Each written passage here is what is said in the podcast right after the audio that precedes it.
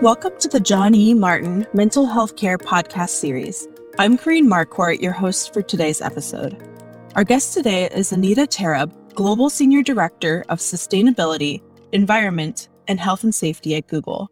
In this role, she is responsible for ensuring the health and safety of employees and contractors at all Google data centers, as well as construction sites across the globe. Her team has implemented management systems and programs that not only assure health, safety, and environmental compliance, but have moved the needle in terms of environmental health and safety innovation.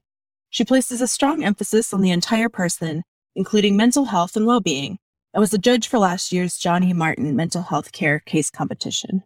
Anita, thank you so much for being with us today. Hi, Corinne. Great to be here. So first of all, I'm so thrilled to have you to kick us off, uh, can you tell our audience a little bit about yourself? Where did you grow up and what inspired you to pursue a career in occupational health and safety? Well, thanks. It's a long story because I'm not that young. I grew up on a, a, barrier beach off the, the coast of Long Island called Long Beach. And my father had a hardware store, which I worked in for, say, age five to age 18. When I went off to college, I wanted to be a forest ranger because of growing up in New York, I had never actually seen a forest and thought that would be a cool thing to be. Graduated with a degree in environmental engineering and then didn't know what I wanted to do. So I went off and pursued a, a master's program at Hebrew University in Jerusalem. Was there about a week and went, Oh my God, they're teaching in Hebrew. So promptly dropped out and got a job at the zoo and was um, bitten by everything and anything that had teeth think I taste like chicken. While I was there, I met some professors from Hunter College in New York, and they were talking about an occupational health program. And I thought, oh, that's interesting. You know, I went home and they offered me a, fellowship to enter that program, which I took and realized that, wow, this is very interesting. This is really about health and safety of people in the workplace. And I'm a history buff and the stories I found fascinating about occupational health and the history of occupational health and epidemiology. And it really, really spoke to me. And then I went briefly to work for OSHA. Realized I was not a great civil servant, way too many rules. And then went to work for a variety of aerospace companies, picked up a lot of safety on the way, and then became a consultant for a while and then was transferred to Peru Kyrgyzstan and finished up in uh, Suriname, which is a little country right at the top of South America, working with mining, miners, exploration, and uh, really living in some interesting and rough places. And then the mining company brought me back to Denver to the corporate office. And I was there about less than a year. And I was going through my junk mail and I found this note from Google and it said, you know, would you like to uh, speak to us about a position? And I said, wow, this is spam. And then they mentioned someone I knew 20 years ago and I went, this is really good spam. so I got in touch with them, could not figure out why Google would want to talk to me. Coming from the mining industry, I could turn on a computer, maybe edit a document, and that was about it. But they were interested in my background and they hired me. And that was almost seven years ago. So that's how I got to where I am. I love that. It's such an incredible journey. And I would love to hear a little bit about that transition from traveling around and your work with miners to your work with Google. What was that transition like? Do you feel like there were a lot of parallels or, or was it a, an adjustment? It was a culture shock. Complete culture shock. First of all, I had to get rid of my, my steel toe boots and actually get like sneakers, you know, because that's Allbirds. That's what you wear in the Bay Area, right? You know, that was a big deal. In mining, there was an absolute focus on safety because we were talking about life and death. And indeed, people did die. You go into tech and they go, in what? what? What do you mean? You know, will I fall out of my desk chair? You know, and then, you know, but the data centers themselves had a lot of issues, even especially with electrical safety, tremendous amount of power that goes into data centers. And then I looked around and said, my God, we're not serving our construction folks. And that was a heavy lift, but incredibly rewarding. And then we've expanded. So I also have quality now. I have training and uh, the team has grown to almost 200 people. My team. These and two's bigger. and, you know, it has really been a remarkable journey. I mean, Google If once you've established trust, is uh, as I explain to people coming in on my team, it, it can be like a candy store. If you can dream it up, then you can try it. You can try to produce it. And the things we've been able to accomplish are in many ways mind blowing. We're using predictive analytics for um, accidents in construction. You know, using robotics, starting uh, way to the left of anything that could be a safety or quality hazard by looking at all the designs and hiring electrical engineers and mechanical engineers. But we also have, of course, you know, boots on the ground, nuts and bolts, safety and health and environmental people. But just being able to influence at that early, early stage has been uh, fantastic. It's so incredible to hear that you're able to grow maybe a small or maybe non-existent team to 200 people. But taking a little bit of a step back for those who are less familiar with sustainability, environmental health and safety roles, what does that really mean for your teams? What are you responsible for? And what does that look like working with Google and the data centers? So uh, as I define it is that we really have three missions, right? Protect the workers or anyone who comes to work on our site, not just Google people, but anyone who comes to work on or near a Google site. And that doesn't mean just a data center. It could mean a leased property or a warehouse. And those are often not Google employees, but we have, as I look at it, as a moral responsibility to them. The second part of our mission is to protect the environment. So nothing leaves our site. No spills and no air emissions, being completely and 100% in compliance with the regulatory um, requirements, no matter where we are in the world, is incredibly important to us. The final leg of that three legged stool is to protect Google. You know, reputationally, I don't ever want to be in the news because of something that we didn't do or we didn't do correctly in protecting the environment and protecting the people who come in contact with our facilities.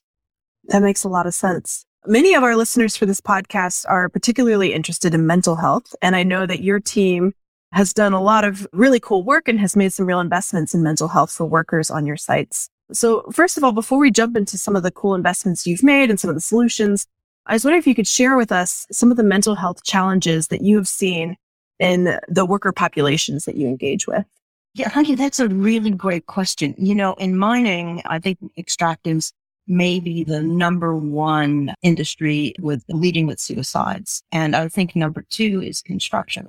And several years ago, I, I just sort of looked at who we were and said, you know, we're physically protecting people, but are we protecting them emotionally? And then I, I, looked at, well, what are some of the things that drive construction workers or even data center workers or people who are on the road a lot to despair. And I was able to check almost all of the boxes in construction. They're often travelers who come in, live in motels. Dinner is, you know, often a six pack or a pizza. They're away from their families. It's very macho environment where talking about your problems and how you're feeling just does not exist. And so you can see within the construction industry that the suicide rate is incredibly high. And I started looking at accidents and I said, well, what would make a steel worker walk across a beam without any protection, even though they had 10, 15 years of experience and safety training was pounded into their heads? And I started thinking, well, is this intentional? Are people intentionally putting themselves in harm's way? Which makes a lot of sense. Their family doesn't have to deal with suicide their family doesn't have to deal with insurance companies uh, denying claims. And so I began to wonder if many of these horrible industrial but singleton accidents were not indeed ways of people wanting to harm themselves. The data center environment is also uh, somewhat similar. It is many of our, our workers come out of the military. It is another sort of very macho environment. Some do talk to each other, but if you're even slightly different, if you're gay or bi or trans, if you're not white, it is not as fun place to work as it could be. And so that really made me think that we need to do something to make mental health just a part of, of what we do, of how we protect people and a part of if somebody wants to talk about how their back hurts, I also want them to talk about how they're struggling emotionally.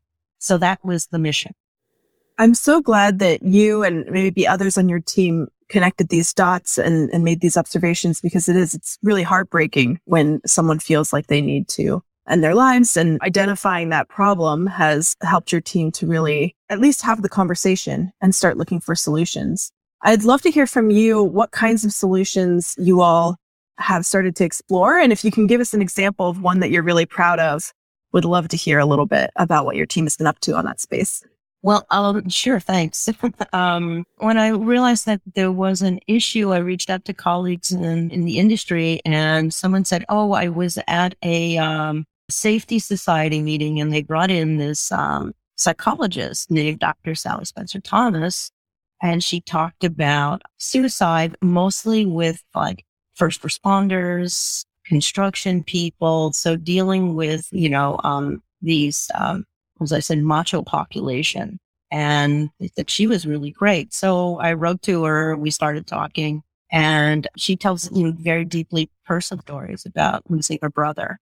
And she became a small ma- number of psychologists are suicide specialists. And as Sally explained it, most don't want to be suicide specialists. Most, you know, take a course and they're, and that's it. But she is amongst a, a small group that actually specializes in, in suicide. And we found that, that she really, she was the catalyst to get us moving. The first thing we did was we brought Dr. South to start talking to our construction teams. And her message is so personal and so present that they all sat up and listened. These are our general contractors and our subcontractors. And they went, wow, this is a problem. And everybody in that room, everyone in that room had either struggled with depression or had lost a colleague or best friend to suicide. And it was not something remote. And so completely touched, you know, where we needed to go. After that, we instituted a program in construction called Project Resilience and Data Center Project Upstream. Project Resilience really was having Dr. Sally come in and talk to different teams, as well as continually giving out coping cards. You know, what does depression look like? What does depression feel like? How do you deal with your children who may be depressed? And then, of course, the pandemic hit and everybody's depressed. So we were able to, you know, like really expand this, you know, what, you know, how do you get away from your desk? How do you connect with people when you can't see them every day? And we really blew that out and then blew it out in the data centers as well and people started talking. On the uh, construction sites, we put in a program called Ombudsman, Ombudspersons, where we had a man and a woman. Predominant languages were English and Spanish, where you can just go anonymously and talk. And of course, we have the blue dot system anywhere in Google, where if you want need to talk to somebody, you can recognize them by a blue dot on their hard hat or on their badge and chat you know, these are particularly meaningful programs and Project Upstream was named that because the, the old uh, parable of you see somebody drowning and you jump in and you try to save them. And you see two people drowning and you try to save both of them. And you see three people drowning and you get other people to try to save them. And then there's a bunch of people drowning. And then you realize I'm going to go run upstream and see who's throwing these people into the water. So that's why we called it Project Upstream to really get to the what's going on with you, what's going on for you, and build this infrastructure of camaraderie and listening and speaking. And also training our leaders to be more vulnerable, you know, to speak from their hearts, to share their stories. And the sharing of the stories has been incredible. So, and, you know, what's interesting for me is as we expanded this across the globe, we're seeing a really big uptick in participation and understanding in the APAC region in Asia, where, you know, you get to a place like Singapore where suicide is illegal. If you attempt suicide, they throw you in jail. And so the talking about suicide has been, you know, very, very difficult, but it is spreading and we're seeing successes and it's been just incredibly rewarding for us. I thought it was interesting that you brought up shifts across countries where you initially saw more challenges with talking about mental health. You brought up Singapore as an example. Our case competition teams actually in the semifinal round talked about culturally responsive care And so I'd love to hear a little bit more from you about how you've had to adjust your approach for different cultural settings. Well, of course, privacy became of the utmost importance and also using local talent. So Sally helped us identify local talent in different countries, which really helped us. And, you know, another su- success story for us is Japan, where suicide is or a culturally acceptable part of Japanese society, not so much anymore, but it still sort of remains in the background.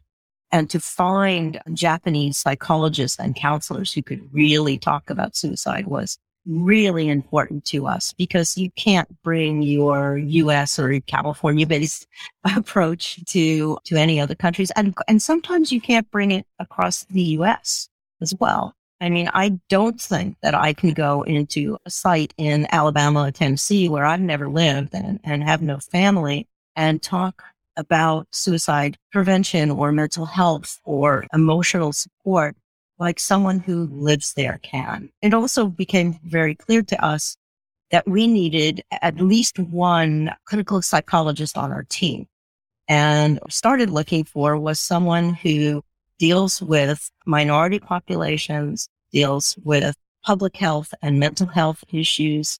And we were able to find Dr. Leila McKnight out of the CDC. And she joined our team, I want to say in September and has been so busy since then. well, you know, because of COVID uh, vaccine hesitancy, as well as building, helping to build resiliency in programs at our data centers and our construction sites. And Leila right now is in the process of recruiting others for her team because the absolute need, although never identified before, is exploding. And we didn't realize that when we said, well, Ray and Leila, maybe she'll be busy. If not, maybe she'll go to benefits, you know, you know. and she has been just nonstop with teams reaching out for her saying, please come in and talk to us. Please come in and, and help us with our population. And I'm going to give you an example. So we realized that at one of the warehouses in Georgia, the population of the warehouse was 90% African American the vaccine rate at that warehouse was 10%. Leila and others put together a program where they brought in local doctors, local politicians, including Ambassador Andrew Young, basketball players, DJs, and just spoke to people and talked about what the hesitancy was and got people talking. And, you know, we've gotten that population up to over 70% vaccinated. But me talking to them from my California point of view was never going to.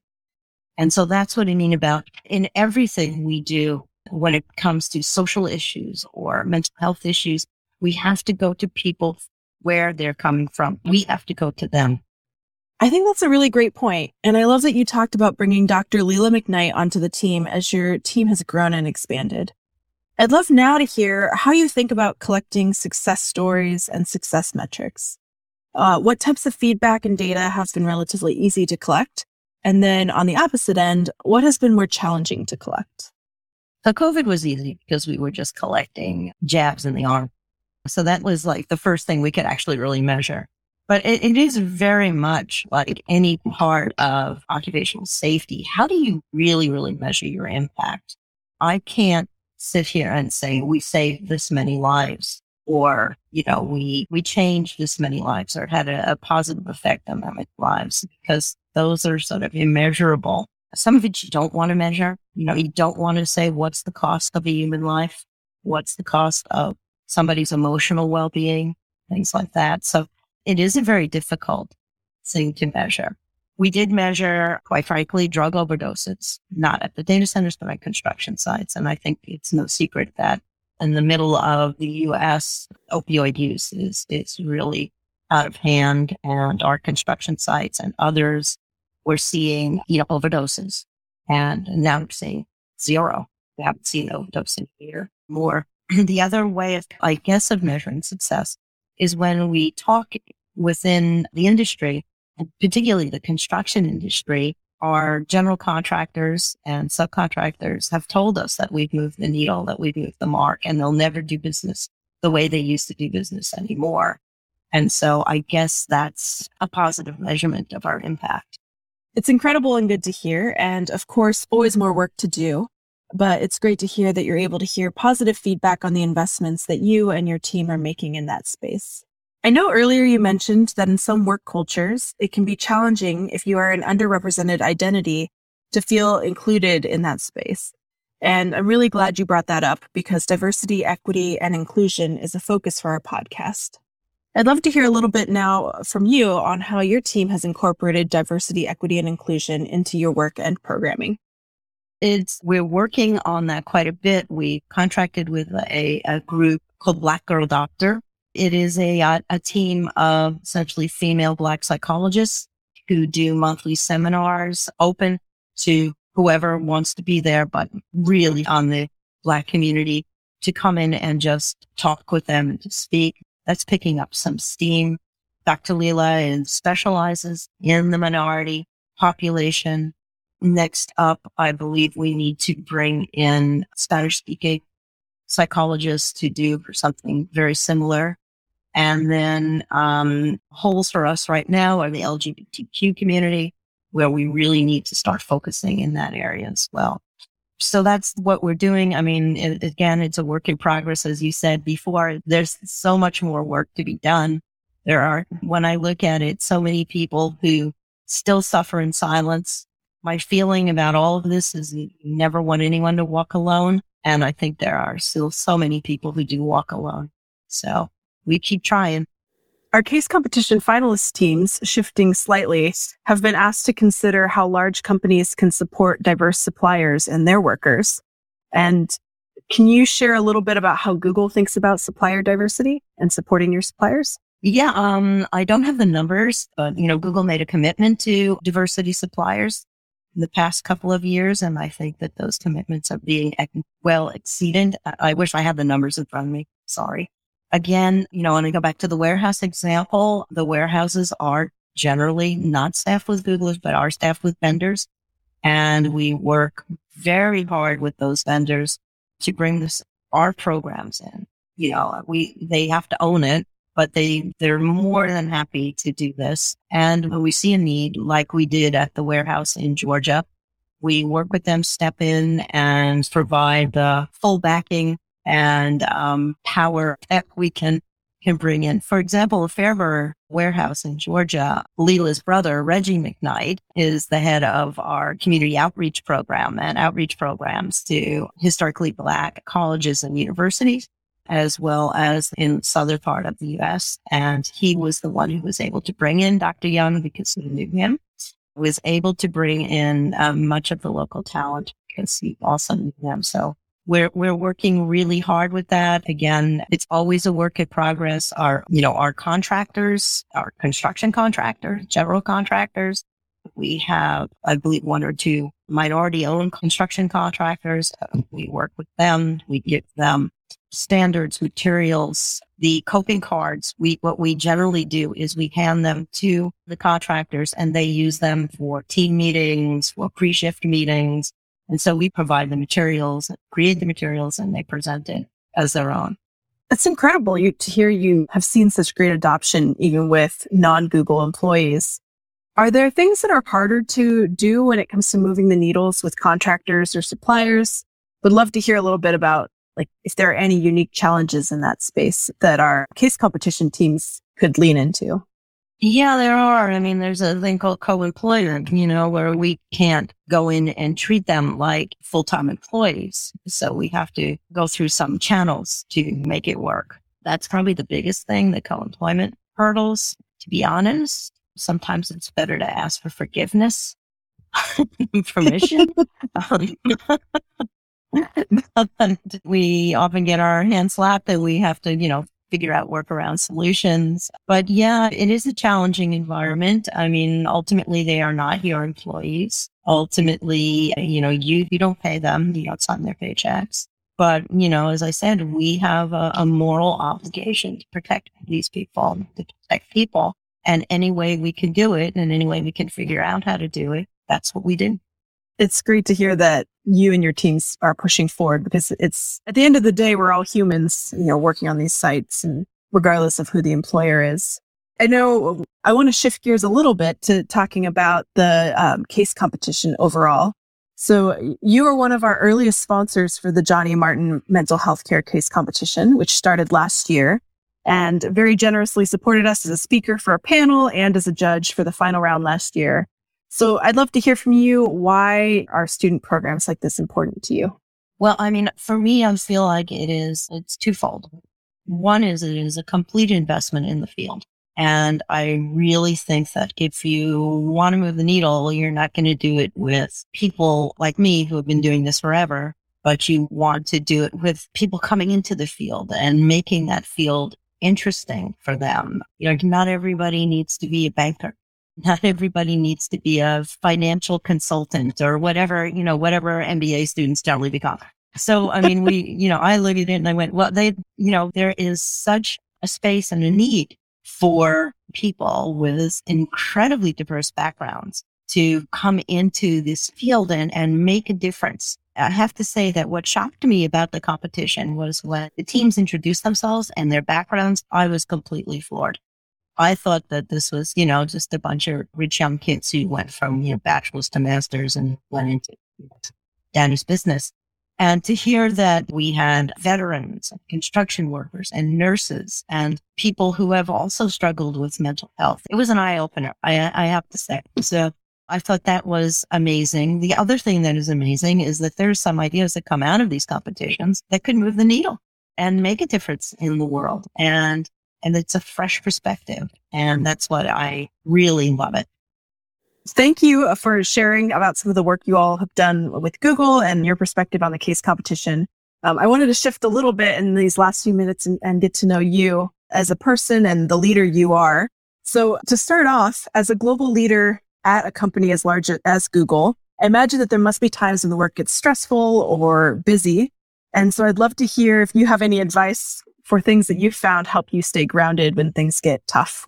So I can tell you it's always stressful, always busy, um, like always. And when it's not, you wonder, like, am, am, I still employed? Did they fire me and I didn't know? So run upstairs. I, I work out of my basement, you know, go check in the door to see if there's a FedEx envelope for me or something. So what I do is I take a lot of walks. I mean, that's a really important part of my day, you know, half hour, 45 minutes, an hour. It's just a huge part of my day. I work with my partner. So it, it actually, actually gives us an opportunity to just chat, which is really nice. And you forget about how important it is to just chat. Not everything has to be important. When I'm really, really stressed, I bake because baking is precise and you can't be distracted. And if you are, it's a big disaster. So, you know, just weighing out flour, weighing out butter, it's, it's a very precise thing. Um, bread, you know, watching it rise and watching bread rise. Can't, can't think of anything less stressful, but you know, that really helps. And I spend a lot of time in my garden. And I made it a, a point this spring through summer till just around now to not eat any vegetables that I haven't grown. I'm running out of those right now. I also have, you know, some colleagues I talk to some friends I talk to, and that makes a big difference. That's great. And I know my partner also really likes to bake when he's stressed, and it, it could be a double edged sword because I always have baked goods around, but then with COVID, there aren't as many people to share the, the baked goods with.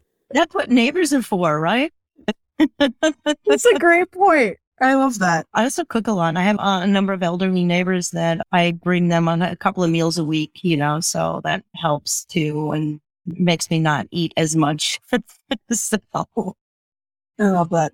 I also know early on you mentioned that you traveled a lot in your career for work. So whether it be for work or for fun, I'm curious to hear what your favorite place has been that you visited. Gosh, you know, everybody asks me that question. I am because I think I've been like in so many places and so many things are so interesting you know, I did some work in Uzbekistan and I got to see, you know, some of the incredible cities on the old Silk Route, which were just amazing to me. Just amazing. A few years ago when we could still travel, I went to Petra in Jordan and that was like shockingly amazing. There's a certain thrill I get when I go to Israel. I think, you know, for many reasons, but also because I, I did spend some time there and time at the zoo getting bitten and I, I still have some of the scars. And of course, I mean, for food, there is no place like Italy. no place like Italy. so yeah, and I was just lamenting the other day that I think I've been to London three or four times, five or times a year for the past 20 years. And this is the first two years I haven't been and I'm starting to miss like, you know, just certain things I bring back and just feeling comfortable there. So, you know, I can't say there's a favorite place, but gosh, it's an amazing world. and you just have to go in with an open mind and a sense of humor and it's, it's all there for you. Do you have any advice or, uh, I guess, tips and tricks you learned through your travels that would help others who plan to travel a lot? Wow. I always be patient, which doesn't come naturally to me, by the way. And yeah, be patient. Make sure you have comfortable shoes. Protect your passport with your life. I don't know. Just try things, you know, not the most expensive restaurants, you know, try just, you know, look around and see where everybody else is eating. Don't, you know, not always, you know, sometimes it's great to see the tourist stuff because you really need to. Who wouldn't want to see the Eiffel Tower, you know? But, um, go wander the streets of Paris, you know, the, the little neighborhoods in Paris are just incredible. And maybe you'll find like the best pastry you ever ate ever in your whole life you know, um, wander the streets of, of London and maybe you'll find that like the most amazing store that sells violins. I don't play violin, but to see a store that just sells violins, it's pretty cool. There are places where the churches have concerts and maybe, you know, two hours of organ music is too much for you. Sit in the back. It can slip out, but you know, it is pretty cool. So, you know, don't bring your, your own ways with you, but see what you can learn. You've got me so antsy and excited for global travel to be opening up again. me too. me too. I want to go. this year was all family visits. We went to Iowa, Minnesota, Florida, Georgia, New York, leaving for Japan for Thanksgiving. So this is all family this year. And I actually didn't realize how much I missed them. I didn't realize I, by the way, I grew up in Spokane. I didn't know you had family there. Yeah, so we're going for Thanksgiving. well, one of the things that I personally really admire about you and your career is that you are a female leader in largely male dominated industries throughout your career. What has that been like? And do you have any advice for other leaders who may be underrepresented in the fields and industries that they are considering entering? Yeah, that's a real tough one. And I, I really wish I had a, a, good answer for that. If I look back at over my career, there were many, many, many in- instances of discrimination and I know it, but I never really stopped to look back to think about it. You know, it's kind of like I had a golden retriever approach. It's like, you know, okay, what's next? like, oh, well, I guess I didn't get promoted. Yeah. All right. I, I mean, I know maybe I would do things differently now, but you know, as, as my career, um, was progressing, I mean, I absolutely know that there could have been more or there could have been greater opportunities. It sounds like you've navigated some challenging discrimination, and I really admire the leader you have become despite those challenges. Can you share some more about your overall leadership philosophy? Yeah, to show what you can do without, you know, overly inflating what you can do and really focus on your team. I think that staying humble, being humble, but pushing your team forward, a really good thing to do. Also, you know, the workplace has changed and showing vulnerability, you can do that now and you can tell personal stories now and people appreciate that. And especially at Google, people appreciate that. So, you know, leadership with showing your vulnerability, I think is very important. And I'm not saying, you know, get together with your team and have a big old cry. But I am saying that, yeah, you know, you can say, we really don't know how to do this. Or as a leader, you can say, you know, I'm depending on you to do this because I personally don't know. I think that that's really important. I, and I also think that, you know, there's a real delicate balance between being humble and being boastful. I would say be boastful about your team, be humble about yourself. It's perhaps the way to go. And you're going to experience discrimination. The world hasn't changed that dramatically and you can recognize it and you can possibly do something about it. You call it out. But in the end, you're the one who has to move on and you're the one who has to take care of yourself. You know, I, I reread recently The Art of War. Seems like a funny topic to bring up now. But in the art of war, the, one of the most important discussions is every war has a cost. And so the wars that you decide to take on will have a personal cost to you, whether it's emotional or financial, but everything has a, a cost and you have to assess whether or not that war is worth it. So insightful. And I love that you talk about how good leaders can admit when they need someone to really lean into something and be the expert and really own it. And I actually think when I think about teams that I've been on where I've felt really empowered, my managers have done that, have really known where I can own and let me run with it. So I think that's a, a really incredible philosophy. But you know, it's funny because now I have other teams that I really don't know a whole lot about.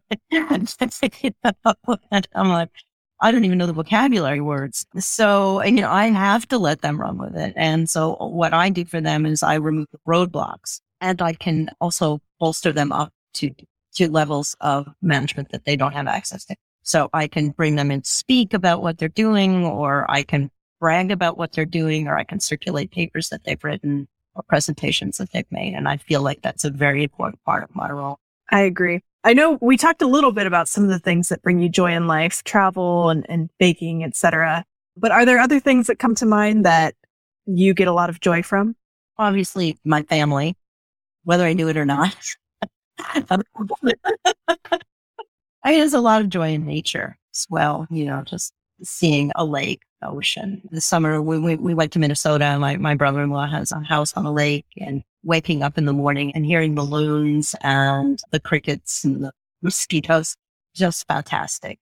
You know, going out and I'll call it fishing, but mostly it's just like floating on a boat. That peacefulness is just incredible.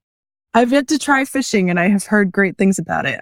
Isn't that so much the fish? It's like the casting and the reeling in. And for me, it's God forbid you get a fish because I'm not going to get that on the line. And then I don't really want to touch the bait, you know, because that's key. But just sitting there and floating around or sitting on a dock, and to me, it's just absolute heaven peace. It's been so incredible, Anita, to have you um, share your stories and knowledge today. To close us out, many of our audience members are students, as you mentioned earlier. So, do you have any advice for students or others in their career that may be thinking about a pivot or a next step? do you have any advice for thinking about careers or even personal lives? Yeah, uh, you know, I was thinking about that the other day. Um, you know, we get so focused when you get into grad school, right? I always think of grad school as like trade school. You know, you're totally focused on what you're doing. And I would really suggest like, don't forget about the humanities. Don't forget about English. Don't forget about art. Don't forget about music. I mean, these are the things that are going to sustain you through the rest of your life. That accounting class you're taking ain't going to do it. You know, um, just really don't forget about the humanities. They're so important and they really make us, you know, emotionally richer and as human beings. And, and I think they make us more interesting beings. So don't always read those business books. Read something, read literature, go, go to concerts, go to classical concerts, please. Only because not enough people are going try to understand ballet, go to museums. I mean, write in a journal. Don't forget the humanities. They, they will sustain you. Well, Anita, I think that's a great note to end on. Thank you so much again for being with us today. It's been an absolute pleasure. Thank you. It's been great to be here. Happy Thanksgiving. Happy Thanksgiving.